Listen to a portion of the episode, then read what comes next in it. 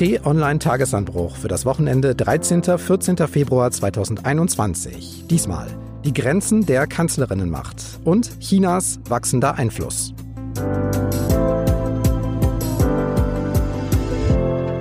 Willkommen im Wochenende zu unserem politischen Rückblick. Schön, dass Sie dabei sind. Wir wollen in den nächsten Minuten wichtige Themen der Woche aufgreifen, sie analysieren, kommentieren, Hintergründe und Zusatzinfos geben. Ich bin Marc Krüger und habe zugeschaltet aus der Hamburger Wintersonne T-Online-Chefredakteur Florian Harms. Moin. Hallo, herzlich willkommen. Florian, wir wollen heute nach China gucken, auf digitale Entwicklungen auch in den USA.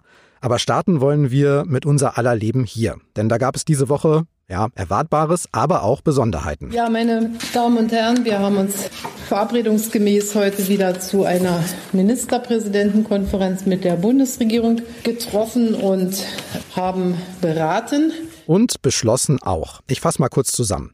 Corona-Lockdown geht weiter bis mindestens 7. März. Kontakt- und Reisebeschränkungen bleiben. Ebenso der Aufruf, so weit wie möglich von zu Hause zu arbeiten. Ausnahme 1, Friseure. Die dürfen ab dem 1. März wieder öffnen. Ausnahme 2, Schulen und Kitas. Da kann im Prinzip jetzt jedes Bundesland selbst entscheiden. Die meisten fangen am 22. Februar an, meistens mit den unteren Klassen, den Grundschulen.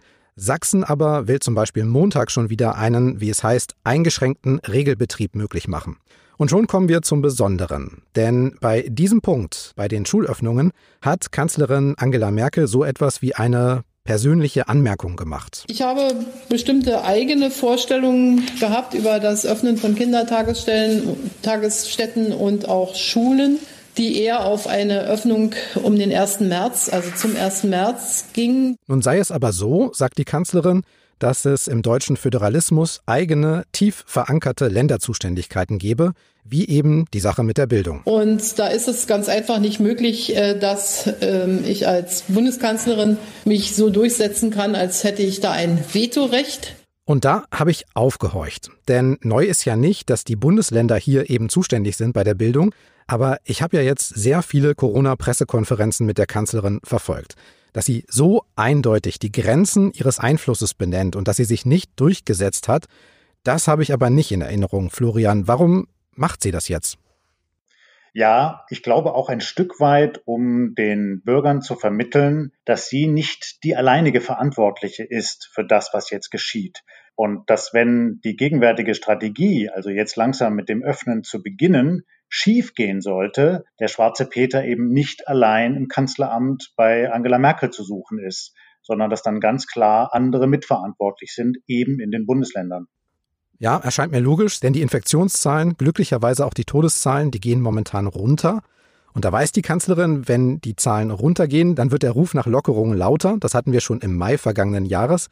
Sie war da immer vorsichtiger und hatte, das muss man auch sagen, in der Rückschau damit ja oft recht. Sie hatte oft recht und sie hatte eben im vergangenen Jahr noch eine größere Autorität. Der Grundsatz, dass wir ein föderalistischer Rechtsstaat sind, den kennt ja jeder. Und die formalen Regeln sind eben so, dass die Kompetenz über Schulen bei den Bundesländern liegt. Trotzdem ist es ja im vergangenen Jahr so gewesen, dass die meisten Bundesländer dann erst einmal der vorsichtigen Linie der Kanzlerin gefolgt sind. Und das war dann eben der großen Autorität von Frau Merkel zuzuschreiben. Und diese Autorität hat sie jetzt zu einem Großteil eingebüßt. Klar ist aber auch, dass es Perspektiven braucht, ab wann zum Beispiel der Einzelhandel, die Geschäfte und andere wieder öffnen dürfen. Und deshalb haben wir gesagt, aus heutiger Perspektive, insbesondere vor dem Hintergrund der Unsicherheit bezüglich der Verbreitung von Virusmutanten, kann der nächste Öffnungsschritt bei einer stabilen 7-Tage-Inzidenz von höchstens 35 Neuinfektionen pro 100.000 Einwohnerinnen und Einwohner durch die Länder erfolgen. Heißt nichts anderes als, bis dieser Wert erreicht ist, bleiben die Läden zu. Und da kann man sich fragen, 35 pro 100.000 Einwohner, wieso denn jetzt 35? Antwort Markus Söder. Wir haben die Perspektive mit dieser Zahl 35 entwickelt. Die Zahl 35 ist neu. Da wird sicher auch Kritik daran geben, weil man sagt, wieso wird eine neue Zahl jetzt etabliert? Das ist im Grunde genommen eine vorsichtige Benchmark ob der Mutation. Ein neuer Bezugswert also. Und da wollen wir auch nicht enttäuschen. Und ich frage kritisch, bisher galt ein Inzidenzwert von 50 als Ziel, nun 35. Wer soll da noch durchsteigen? Ja, das ist schwierig tatsächlich. Auch diese permanent neuen Richtwerte, die da in der Politik diskutiert werden, sind schwierig. Ich halte es grundsätzlich für richtig, jetzt nicht immer nur den Lockdown zeitlich weiter zu verlängern und zu sagen, jetzt müssen wir nochmal zwei Wochen durchhalten und nochmal zwei Wochen, sondern wirklich ein konkretes Ziel zu benennen, auf das die gesamte Gesellschaft jetzt hinarbeiten kann. Trotzdem ist natürlich diese Inzidenzzahl ein kleines bisschen willkürlich gewählt, insbesondere weil wir im vergangenen Jahr gesehen haben, dass es da schon bei einer Zahl von 50 den Gesundheitsämtern nicht mehr möglich gewesen ist, alle Neuinfektionen nachzuverfolgen. Die Zahl 35 steht so nun auch im Seuchenschutzgesetz. Insofern ist sie nicht komplett frei gewählt. Aber ob es wirklich gelingen kann, mit 35 dann verlässlich die Lage in den Griff zu kriegen, das darf schon angezweifelt werden. Viele Wissenschaftler sagen uns, das wird eigentlich erst möglich sein bei einer einstelligen Zahl, sprich unter 10.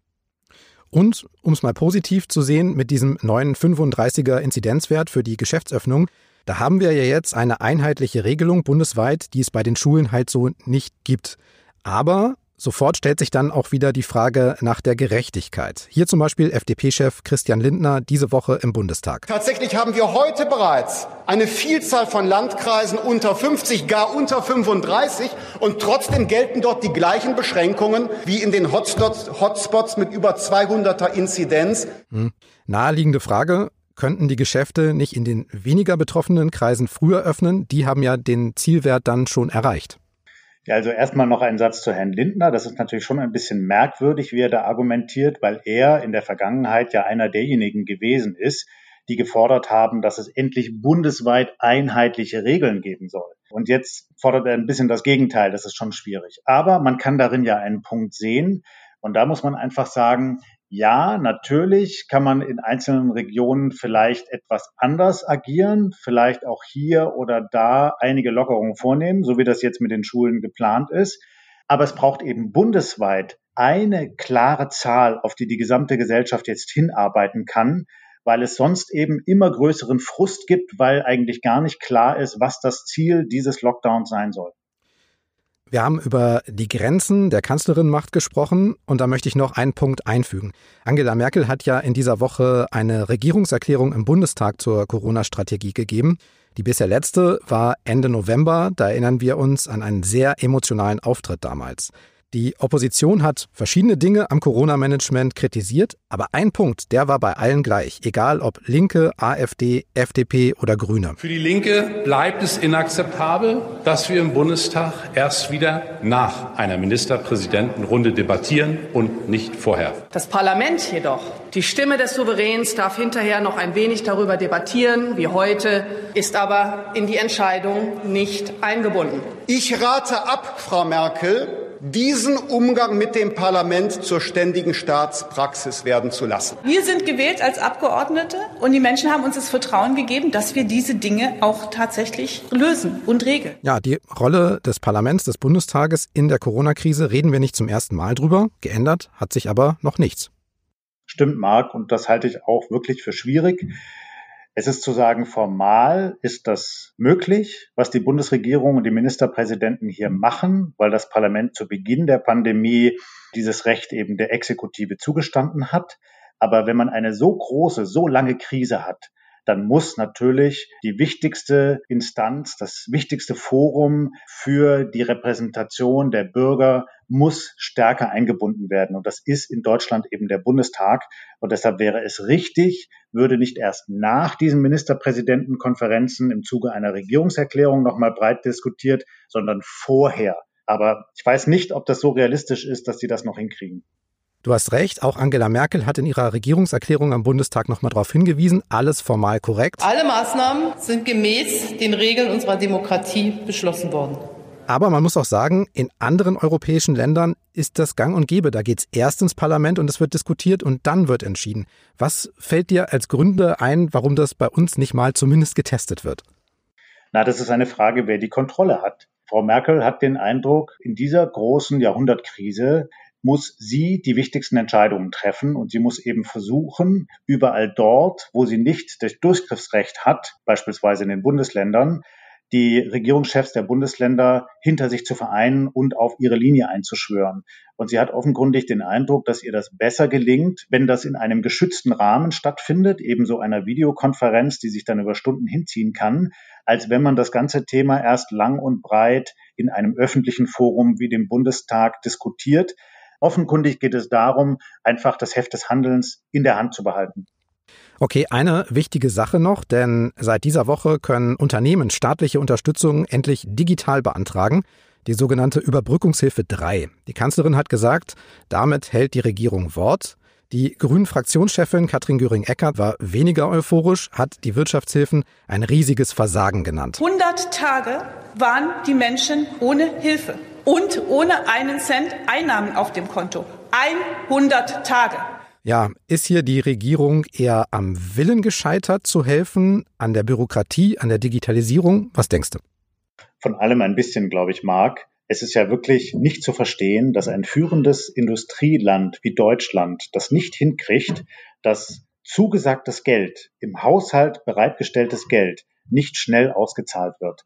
Und das hat etwas mit der mangelnden Digitalisierung in Deutschland zu tun, dass da eben in vielen Ministerien, aber auch nachgeordneten Behörden noch Zettelwirtschaft herrscht. Und es hat aber ein kleines bisschen auch mit deutschem Kontrollwahn zu tun, dass man eben wirklich jede Stelle hinterm Komma genau nachprüft, dreimal checkt, bis dann irgendetwas passiert. Und da kann man sich schon fragen, ob man nicht in so einer Jahrhundertkrise dann doch ein oder andere Mal ein Auge hätte zudrücken und dann einfach schneller auszahlen können. Ja, da haben wir jetzt noch keine belastbaren Zahlen dazu, natürlich nicht. Aber jeder, der Unternehmer zum Beispiel im Freundes- oder Bekanntenkreis hat, der weiß, genau dieses Nicht-Auszahlen der zugesagten Hilfen, das wird Jobs und Unternehmen gekostet haben, auch Existenzen. Ja, ganz genau. Das trifft wirklich viele Leute hart. Eben nicht nur Unternehmer, sondern auch Selbstständige, von denen viele jetzt ihre persönlichen Ersparnisse aufbrauchen mussten und jetzt mehr oder weniger wieder bei Null anfangen müssen. Also denkt beispielsweise mal an Menschen in der Kulturbranche oder in der Veranstaltungsbranche. Das sind wirklich ganz schlimme Schicksale. Und wenn der Staat auf der einen Seite verspricht, jenen Menschen zu helfen und sich damit natürlich auch ein Stück weit rühmt, wenn die Politiker das dann bekannt geben, und auf der anderen Seite das aber nicht umgesetzt wird, dann entsteht ein ganz großer Vertrauensverlust. Und mit dem werden wir sicherlich auch noch nach der Pandemie zu kämpfen haben. Da wird es eine Zeit lang dauern, bis die Politik das Vertrauen jener Menschen zurückgewinnen kann.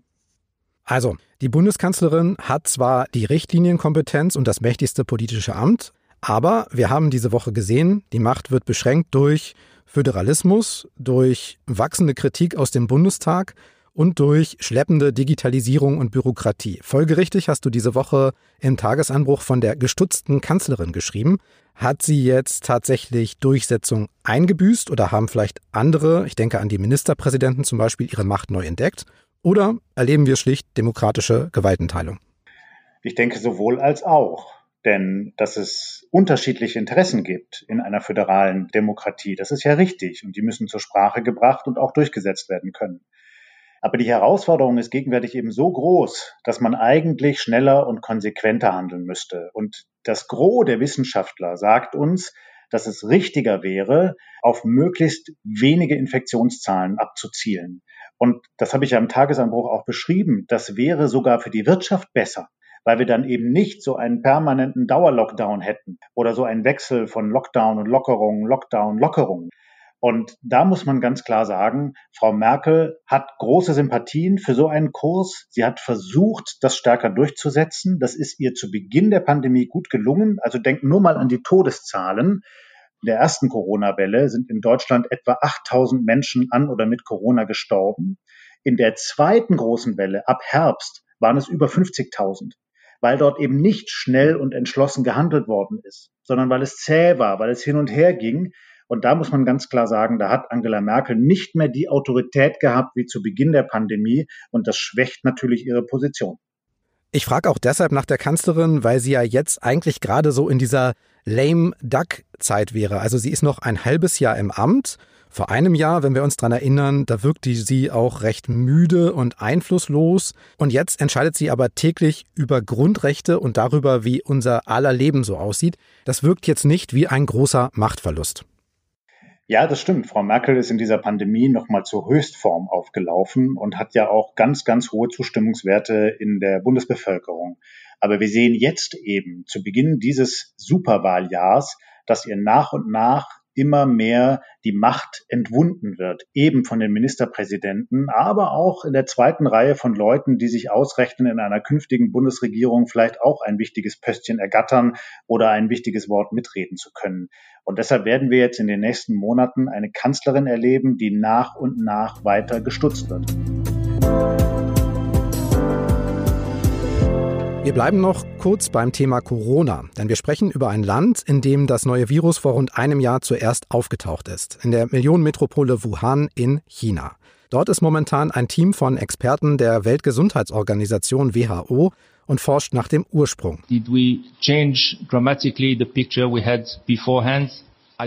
Gab es bahnbrechend neue Erkenntnisse? Nein. Verstehen wir manches jetzt ein bisschen besser? Absolut. Das sagt Peter Ben Embarek, ein Däne und der Chef der WHO-Expertentruppe. Und er sagt auch, die These, dass das Virus über eine Tierart, einen Zwischenwirt auf den Menschen übergegangen ist, die ist sehr wahrscheinlich richtig. In diese Richtung müsse man weiter forschen.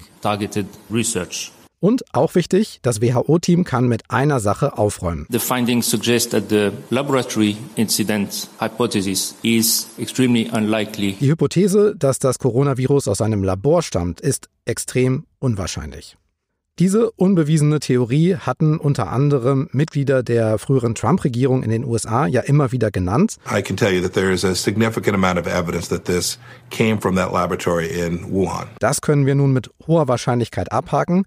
Florian, woher das Coronavirus stammt, das interessiert ja nicht nur die Wissenschaft, das interessiert uns alle. Aber diese Mission der WHO-Experten in China, die ist ja auch politisch heikel. Warum? Na, weil China versucht hat, diese Mission so weit wie irgendwie möglich zu kontrollieren. Auf internationalen Druck hin hatte China ja schon Mitte vergangenen Jahres zugesagt, dass dieses Team der Weltgesundheitsorganisation einreisen darf. Aber dann hat es eben noch monatelang gedauert und China hat das immer wieder rausgezögert, bis die Leute dann endlich reinkommen konnten. Dann mussten sie erst in Quarantäne und dann wurden sie quasi mit einem Heer von Aufpassern an die Orte dort geleitet in Wuhan, wo sie recherchieren wollten. Und deshalb muss man das Ganze eben auch mit ein bisschen Vorsicht betrachten, was dabei rausgekommen ist. Das war nicht so, wie man sich das vielleicht in Deutschland vorstellen könnte, dass dann Wissenschaftler einfach frei fragen und recherchieren können. Das Ganze ist ein hochpolitischer Prozess. China war ja auch stark vom Virusausbruch betroffen. Ich erinnere mich da noch an die Nachrichten von der komplett abgeriegelten Millionenstadt Wuhan. Dann auch die Bilder von einem in wenigen Tagen gebauten Krankenhaus dort, haben wir alle damals gesehen.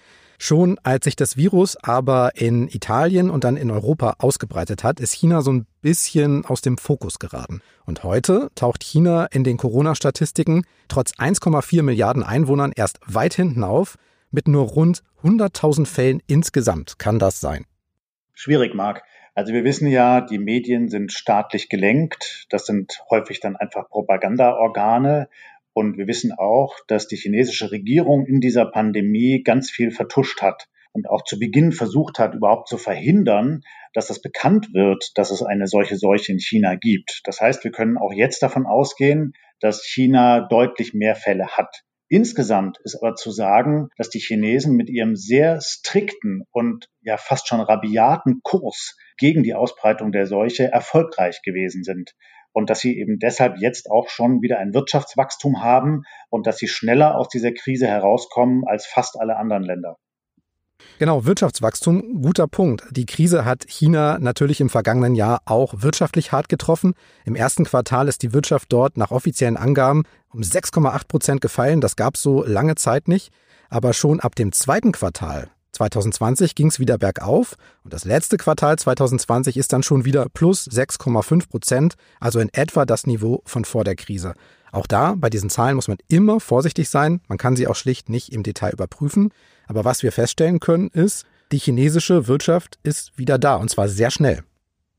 Ja, und sehr erfolgreich. Und das hat natürlich etwas damit zu tun, dass China, was ja auch Werkbank der Weltwirtschaft genannt wird, mittlerweile in ganz vielen Branchen die entscheidende Produktion herstellt.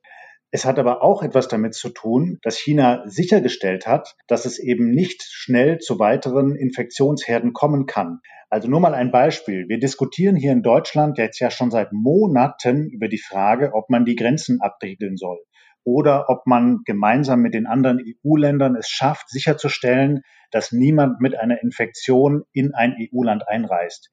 Die Chinesen haben da kurz einen Prozess gemacht. Die haben den gesamten Verkehr aus China heraus und nach China hinein geblockt. Und jeder, der einreisen will, muss zunächst erstmal in Quarantäne und muss ganz klar einen Test machen. Und erst wenn der negativ ist, dann darf man wirklich in das Land hinein. Und das war sehr, sehr erfolgreich. Ja, Stichwort Schlüsselwirtschaften. Wenn ich hier auf meine FFP2-Maske gucke, da steht dann halt auch drauf, Made in China. Also auch da, diese Alltagsgegenstände, die wir jetzt in der Pandemie brauchen, kommen zu einem Großteil eben auch aus China. Ja, und da gibt es jetzt ja auch in Deutschland viele kritische Stimmen, die das hinterfragen. Wenn man das mal ein bisschen plakativ formuliert, dann hat die deutsche Wirtschaft in der Vergangenheit sehr stark darauf gesetzt, die Kosten für Produktion zu minimieren und beispielsweise in China Fabriken aufzubauen und dann die jeweiligen Bestandteile nach Deutschland reinzuholen und dann hier vielleicht noch zusammenzubauen. Das hat aber in Schlüsselwirtschaftsbranchen dazu geführt, dass Grundstoffe gar nicht mehr unter der Kontrolle deutscher Unternehmen sind. Also nimm beispielsweise die Pharmabranche. Es braucht für Medikamente, aber auch für Impfstoffe wichtige Grundstoffe, die in Deutschland gar nicht mehr zu bekommen sind, sondern die kommen ausschließlich aus China. Und wenn dann eben in einer Pandemie China sagt, nee, das behalten wir jetzt für uns, das wird nicht mehr exportiert, dann stehen deutsche Unternehmen eben sehr blank da. Und das kann ein riesengroßes Problem sein. Da hast du schon die Macht, die China hat, sehr gut beschrieben. Und jetzt können wir sagen, ohne Corona oder fast ohne Corona und mit laufender Wirtschaft hat China ja noch weitere Vorteile gegenüber Europa und zum Beispiel den USA. China hat auch vorher schon vor der Krise massiv in Afrika investiert, in Häfen, in Rohstoffe. Es gibt dieses Milliardenprojekt Neue Seidenstraße, also ein riesiges Handelsnetz inklusive Seewegen und eine Eisenbahnverbindung von Zentralchina bis nach Hamburg und bis nach Duisburg in Deutschland. Also der Einfluss Chinas über solche Projekte, der könnte ja jetzt noch schneller gehen. Ich glaube, könnte können wir ersetzen durch wird. China wird deutlich schneller aus dieser Krise herauskommen als alle anderen großen Mächte und China wird de facto davon profitieren. Es wird sein Ziel, eine Weltmacht zu werden, deutlich schneller erreichen als ursprünglich geplant. Und damit müssen die anderen großen Nationen umgehen, insbesondere Amerika, aber auch die Europäische Union. Digital ist China längst eine Weltmacht. Es gibt zwar diese Great Firewall, die das chinesische Internet komplett abschirmt, also westliche Medien oder auch Google, Facebook, Twitter etwa sind ja in China blockiert, aber China hat mit WeChat zum Beispiel eine App mit mehr als 1,2 Milliarden Nutzern. TikTok, auch hierzulande sehr beliebt, gehört einem chinesischen Konzern. Wie siehst du den digitalen Einfluss Chinas? Den sehe ich zweischneidig. Auf der einen Seite sind das enorme Fortschritte. Also es gibt eine Innovationskraft bei chinesischen Digitalunternehmen, die dem Silicon Valley in den USA kaum nachsteht. Und auf der anderen Seite ist China längst eine Digitaldiktatur, in der die Bürger systematisch überwacht werden. Ich habe mir das selbst einmal angesehen, nicht nur in Wuhan, sondern auch in Shenzhen. Da gibt es beispielsweise Startups, die arbeiten an Apps, die man dann auf dem Smartphone installiert und die verbunden sind mit einem Chip, der unter die Haut von Menschen implantiert wird und der permanent die wichtigsten Körperfunktionen an diese App sendet. Die Daten aus der App werden dann in einem zentralen Server gespeichert und die Regierung kann so beispielsweise sehen, oh Achtung, in der Region um Shenzhen haben jetzt viele Menschen einen Bluthochdruck oder haben eine andere auffällige Körperfunktion. Da müssen wir mal gucken, was da eigentlich los ist.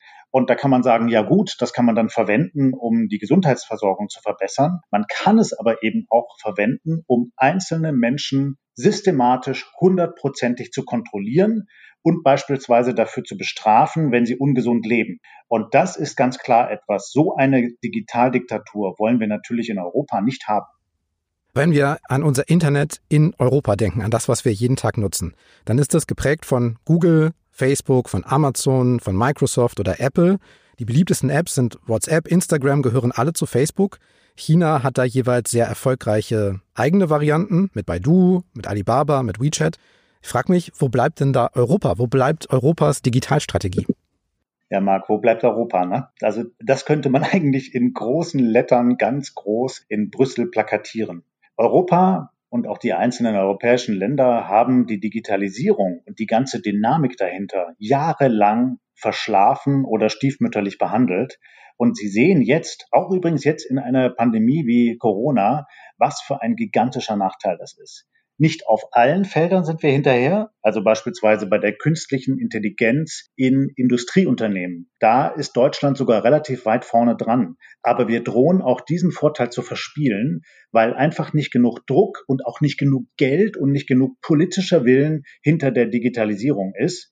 Das sollte sich verändern. Also erinnere dich mal, Frau von der Leyen hatte eben noch vor der Pandemie gesagt, jetzt wolle sie ganz stark auf Klimaschutz und Digitalisierung setzen. Wenn man sich jetzt aber anschaut, was da bisher bei rumgekommen ist, dann ist das sehr wenig. Und das macht mir große Sorgen, weil das kann dazu führen, dass Deutschland und Europa den Wohlstand, den wir erwirtschaftet haben, innerhalb von vielleicht 10, 15 Jahren verspielt. Der Zweikampf zwischen den USA und China, der digitale, läuft schon. Ex-Präsident Trump wollte die Video-App TikTok ja zum Beispiel in den USA erst blockieren und dann zwangsverkaufen lassen. Das haben US-Gerichte erstmal gestoppt. China, haben wir schon drüber gesprochen, blockiert ohnehin fast alle Teile des westlichen Internets, soziale Netzwerke. Wo soll das hinführen am Ende? Ja, das wird zu einem Kampf der Systeme führen. Das ist relativ absehbar. In der Politik und auch in der Wissenschaft spricht man von der sogenannten Bipolarität, also zwei in sich geschlossenen Systemen, die nicht kompatibel sind. Dass eben die Vereinigten Staaten ihre Innovationen, ihre Digitalfirmen haben mit bestimmten Voraussetzungen, dass man die nutzen kann und die Chinesen haben ihre, und Europa in der Mitte muss sich dann entweder für die eine oder für die andere Seite entscheiden. Und wenn das wirklich so kommt, dann ist das fast schon ein Todesstoß für die deutsche Exportwirtschaft, die gegenwärtig eben auf beide Länder angewiesen ist. Also sowohl auf den intensiven Handel, den Austausch mit China als auch mit den Vereinigten Staaten von Amerika. Und deshalb haben wir so ein großes Interesse daran, selber die Digitalisierung voranzutreiben und eben auch selber Einfluss auf die internationalen Standards zu nehmen.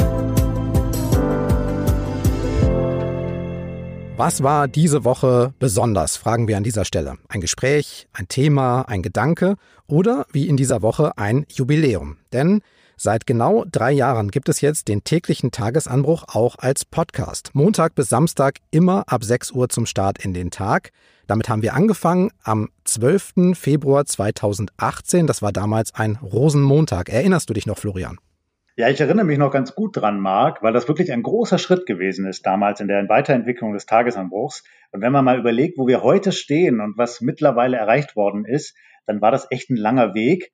Und da würde ich auch gerne noch mal dran erinnern, der Tagesanbruch ist natürlich in starkem Maße mit meiner Person verbunden, weil ich mir den damals ausgedacht habe und weil ich ihn meistens schreibe. Aber es gibt eben auch viele andere liebe Menschen, die mittlerweile für oder mit dem Tagesanbruch arbeiten. Denken wir mal erstmal an dich, den lieben Marc Krüger der tatsächlich akribisch immer sich um den Audiotagesanbruch kümmert. Und allein dieser Wochenendtagesanbruch ist in der Vorbereitung, Recherche, Produktion, Nachbereitung natürlich sehr viel Arbeit. Es gibt aber auch noch weitere. Es gibt die anderen Autoren wie den Sven Böll, Florian Wichert, Peter Schink, die Anna Arisanjan, Camilla Kors, die auch immer wieder den Tagesanbruch schreiben. Dann gibt es liebe Kollegen und Kolleginnen in Leipzig, denn wenn ich nachts irgendwann da meinen Sermon fertig geschrieben habe, dann schicke ich das Manuskript nach Leipzig und da gibt es Audioredakteurinnen und Redakteure, die vertonen daraus den Audiotagesanbruch. Ab morgens um fünf produzieren das dann. Zeitgleich schicke ich mein Manuskript nach Melbourne. In Melbourne sitzt eine weitere Kollegin, Annalena Janssen, die produziert meinen Text, um ihn dann morgens eben bei uns auf die Website zu schicken und als Newsletter auszusenden. Und wenn die liebe Annalena mal nicht da ist, dann macht das ein weiterer Kollege, Thomas Warnhoff, der sitzt in Kambodscha. Dann gibt es noch zwei weitere Kolleginnen, die bei uns den ganzen Kontakt mit den Leserinnen und Lesern betreuen. Ich schaffe es nicht mehr, jede E-Mail selber zu beantworten. Ich lese die alle, aber die Kolleginnen übernehmen dann eben das Beantworten. Und dazu, das will ich jetzt nicht noch weiter ausbreiten, kommen noch weitere Leute, die kümmern sich um Design und Technik und einiges mehr. Also es ist ein richtig großes Tagesanbruch-Team, was dafür sorgt, dass dieses Format jeden Tag gut ausgeliefert werden kann. Wir freuen uns sehr, dass so viele von Ihnen inzwischen täglich oder mehrfach die Woche beim Tagesanbruch reinhören. Bei T-Online, Spotify, Apple Podcasts oder auf den Sprachassistenten von Amazon und Google. In jeder Podcast-App finden Sie uns, wenn Sie nach Tagesanbruch suchen.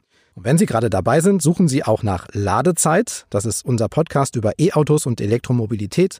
Der ist in dieser Woche in die zweite Staffel gestartet. Zum Auftakt diskutieren Don Dahlmann und Richard Gutjahr, unsere Experten, darüber, ob der Tesla wirklich das momentan beste E-Auto ist. So, das war's für heute. Schreiben Sie uns gern an podcasts.tonline.de. Ich sage danke fürs Hören, tschüss und bis zum nächsten Mal. Tschüss und bleiben Sie uns gewogen.